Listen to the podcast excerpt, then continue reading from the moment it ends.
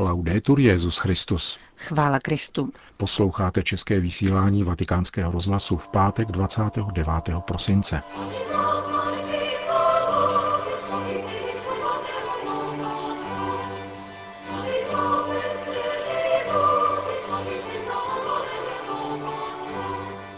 Na neomylný smysl pro víru existující ve věřícím lidu odkázal dnes Petrův nástupce při setkání se členy italského teologického združení.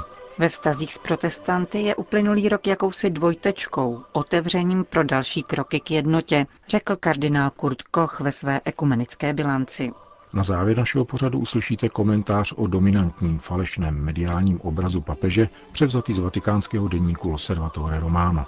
Nerušený poslech přejí Milan Glázer a Johana Bronková.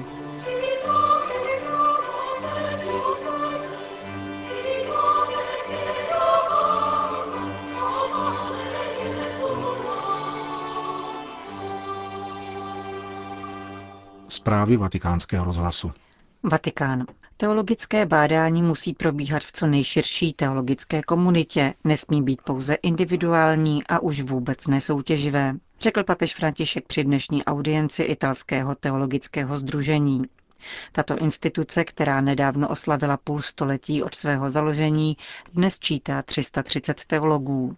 Výsledkem jejich společného úsilí o interpretaci věčné novosti Kristova Evangelia v naší době je mimo jiné obsáhlý komentář ke všem dokumentům druhého vatikánského koncilu, jak také s uznáním zmínil František. La Chiesa deve sempre riferirsi a quell'evento Církev musí vždy odkazovat k této události, která zahájila novou etapu evangelizace a v níž na sebe přijala odpovědnost hlásat evangelium novým způsobem, lépe souznějícím s hluboce proměněným světem a kulturou. Je zřejmé, že toto úsilí žádá po církvi a zejména po teolozích angažovanost ve smyslu kreativní věrnosti, svědomím, že během těchto 50 let došlo k dalším změnám – a s důvěrou, že evangelium se může nadále dotýkat také žen a mužů dneška. Papež ocenil úsilí o společnou teologickou práci. Je to věc stylu, jenž sám o sobě vystihuje cosi z podstaty pravdy, do jejíž služby teologie vstupuje, dodal dále. Non si può pensare infatti di servire la verità di un Dio che è amore. Je totiž nemyslitelné, že by bylo možné sloužit pravdě o Bohu, který je láska, věčné společenství Otce, Syna a Ducha Svatého, a jehož spásný plán spočívá ve společenství lidí s ním a mezi sebou navzájem, individualistickým či partikularistním způsobem, či ještě hůře v logice soutěživosti. Particolaristico o peggio ancora in una logica competitiva. Řekl papež s tím, že teologické bádání má probíhat v teologické komunitě v duchu solidarity a autentického přátelství. Jak František dále poznamenal, služba teologů je i v dnešní církvi velice potřebná, jakkoliv je také pravda, že k autentické víře není zapotřebí sledovat akademické teologické kurzy. C'è un senso della realtà della fede che appartiene a tutto il popolo di Dio, Existuje jistý smysl pro věci víry vlastní celému božímu lidu, včetně těch, kdo nemají zvláštní intelektuální prostředky k jeho vyjádření a je žádoucí tento smysl pochytit a naslouchat mu. Je to ona známá neomylnost ve víře, k níž je třeba se vztahovat. Jsou totiž také lidé velmi prostí, kteří dokáží zaostřit zrak víry, Teolog má být ponořen právě do této živé víry svatého božího lidu, jež mu má být zdrojem podpory, má ho nést a zahrnovat. E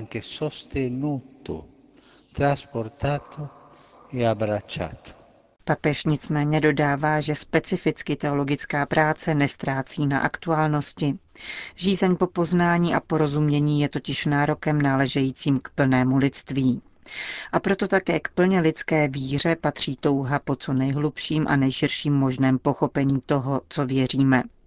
Rovněž v rámci papežovy koncepce církve jako misionářské a vycházející vstříc druhým má služba teologů důležité místo. Perché la Chiesa possa continuare a fare udire il centro del Vangelo alle donne e agli uomini di oggi, aby církev dále přinášela jádro Evangelia ženám a mužům dneška, Aby evangelium doléhalo skutečně k lidem v jejich jedinečnosti a pronikalo společnost ve všech jejich dimenzích, stojí před teologií neopominutelný úkol znovu promyslet velká témata křesťanské víry uvnitř hluboce proměněné kultury. All'interno di una cultura profondamente mutata. Je zapotřebí teologie, která pomůže křesťanům hlásat a ukazovat především spásnou tvář Boží, milosedného Boha, zejména s ohledem na některé velké výzvy dneška. Pokračoval František a vyjmenoval mezi nimi ekologickou krizi, rozvoj neurologie či technik, které dokáží člověka modifikovat, stejně jako prohlubující se sociální rozdíly a migrace celých národů, či teoretický i praktický relativismus. Na závěr papež italským teologům připomněl, že jejich obor lze studovat jen tehdy, když je člověk schopen údivu, který vyvěrá ze setkání s Ježíšem. Teologii je třeba studovat na kolenou, jak to činili velcí otcové církve. A pravdu o Bohu je nutné prohlubovat v církvi ve spojení s celým božím lidem. Vatikán. Ve vztazích s protestanty je rok 2017 jakousi dvoutečkou, otevřením pro další kroky směřující k jednotě, zdůrazňuje kardinál Kurt Koch ve své bilanci uplynulého roku z ekumenické perspektivy. Předseda Papežské rady pro jednotu křesťanů připomíná, že oslavy pětistého výročí reformace byly mimořádné. Dřívější výročí této události mývala polemické a antikatolické vyznění, Tentokrát však protestanté přizvali k oslavám také katolickou církev. Pokud jde o vztahy s pravoslavnými, švýcarský kardinál připomněl putování relikví svatého Mikuláše v moskevském patriarchátu. Tato událost, jež se setkala s velkým ohlasem, dovolila patriarchovi Kirilovi, kritizovanému ve své církvi za zblížení s Římem, aby se vykázal konkrétními plody těchto vztahů. Do katolicko-pravoslavného dialogu tak byli zapojeni i běžní věřící. Když jsem pak v Petersburgu viděl, jak ruské vojsko eskortuje relikvie cestou na letiště, řekl jsem si, že boží láska je silnější než všechny totality. Vzpomíná kardinál Koch. V obsáhlém rozhovoru pro agenturu SIR připomněl také významné zblížení mezi svatým stolcem a koptskou pravoslavnou církví. Patriarcha Tabadros je vůči katolíkům velmi otevřený. Svědčí o tom také skutečnost, že ve své církvi zavedl Den přátelství s katolíky. Ohlédnutí za rokem, který se chýlí ke konci, šéf vatikánského úřadu poukázal také na aktuálnost ekumenismu krve. Připomněl, že 80% lidí pronásledovaných dnes pro svou víru jsou křesťané. Evropané si to mnohdy neuvědomují, ale pro naše pronásledované bratry je velmi důležité mít v nás duchovní a životní oporu, dodává kardinál Koch. Vatikán. Dialog je vždy možný. Je třeba ho prosazovat navzdory všem překážkám a zejména ve světě, v němž stále častěji dochází k násilí ve jménu Boha nebo náboženství, říká kardinál Jean-Louis Torán v rozhovoru pro Observatore Romano, věnovaném uplynulému roku z hlediska mezináboženského dialogu. Připomíná mimo jiné upevnění spolupráce s Islámskou univerzitou Al-Azhar v Káhyře, podle mínění šéfa Papežské rady pro mezináboženský dialog byla emblematickou událostí končícího roku návštěva velkého imáma této káhirské školy ve Vatikánu a jeho velmi srdečné setkání s papežem.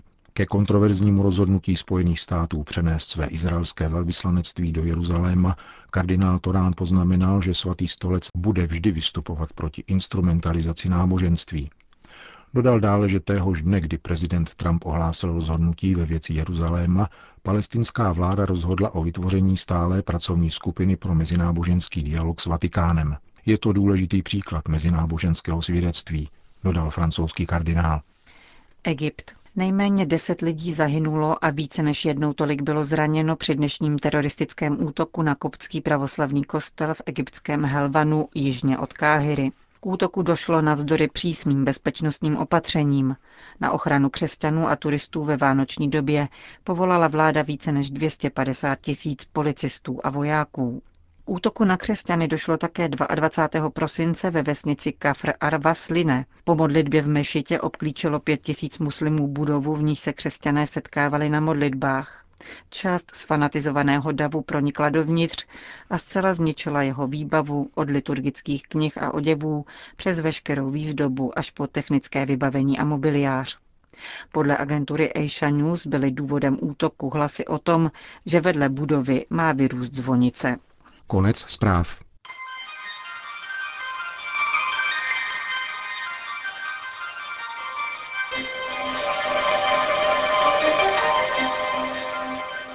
Dnešní vydání vatikánského deníku Loservatore Romano přináší komentář nazvaný Od relativismu k postpravdě, kde se jeho autorka Lučeta Scarafia zamýšlí nad novými způsoby mediálního zkreslování reality.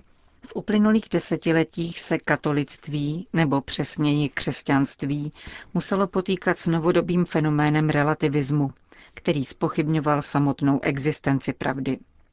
Nebylo to snadné, šlo však alespoň o jasný protiklad mezi vírou v pravdu a popíráním i pouhé její možnosti.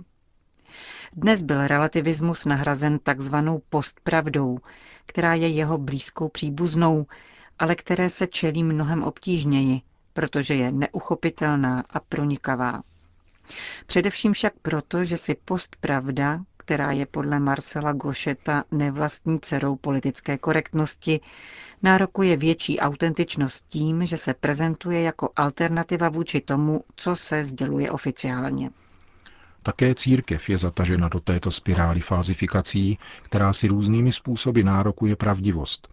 Někteří šiřitelé postpravdy se drží praxe, jež zajisté není v médiích nikterak nová a omezují se například na šíření a zdůrazňování pouze takových výroků papeže Františka, o nich se domnívají, že odpovídají mediálnímu obrazu, který byl kolem papeže vytvořen. Jednodušeji řečeno, přecházejí mlčením všechno, co by mohlo působit jako doklad myšlení, jež se důsledně drží křesťanské tradice, a naopak zveličují taková tvrzení, po případě výjímají z jejich kontextu, hodící se k obrazu papeže progresisty, který si vytvořili a chtějí za každou cenu vydávat za věrohodný na úkor reality. Účinky tohoto počínání nelze podceňovat. Třeba, že si může každý velice snadno ověřit originální znění papežových slov, což ale ve skutečnosti dělá málo kdo, protože většina slepě věří médiím a zvláště oslnivým titulkům.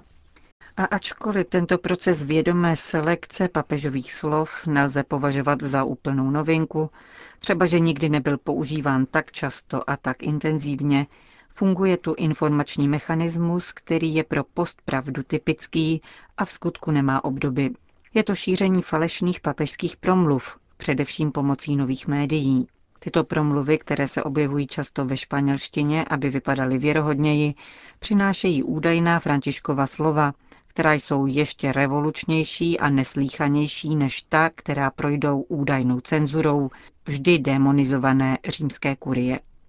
Vykonstruovaný obraz pokrokářského a permisivního papeže zde dosahuje závratných výšin, ale v podstatě jenom znovu nabízí a posiluje obvyklý model, který mají rády sdělovací prostředky.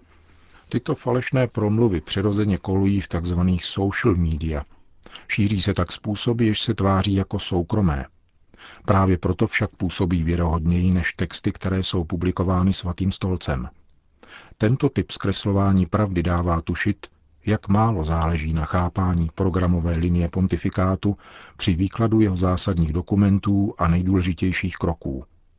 V postpravdě totiž záleží pouze na osobnosti lídra. A proto všechno to, co přispívá k jeho definování, funguje, i když neodpovídá realitě. Na ostatním nezáleží.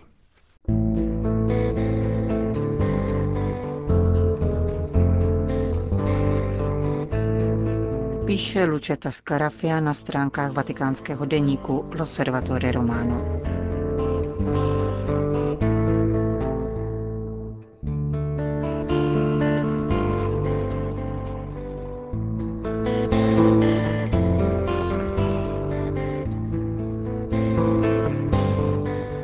Končíme české vysílání vatikánského rozhlasu. Chvála Kristu. Laudetur Jezus Christus. thank you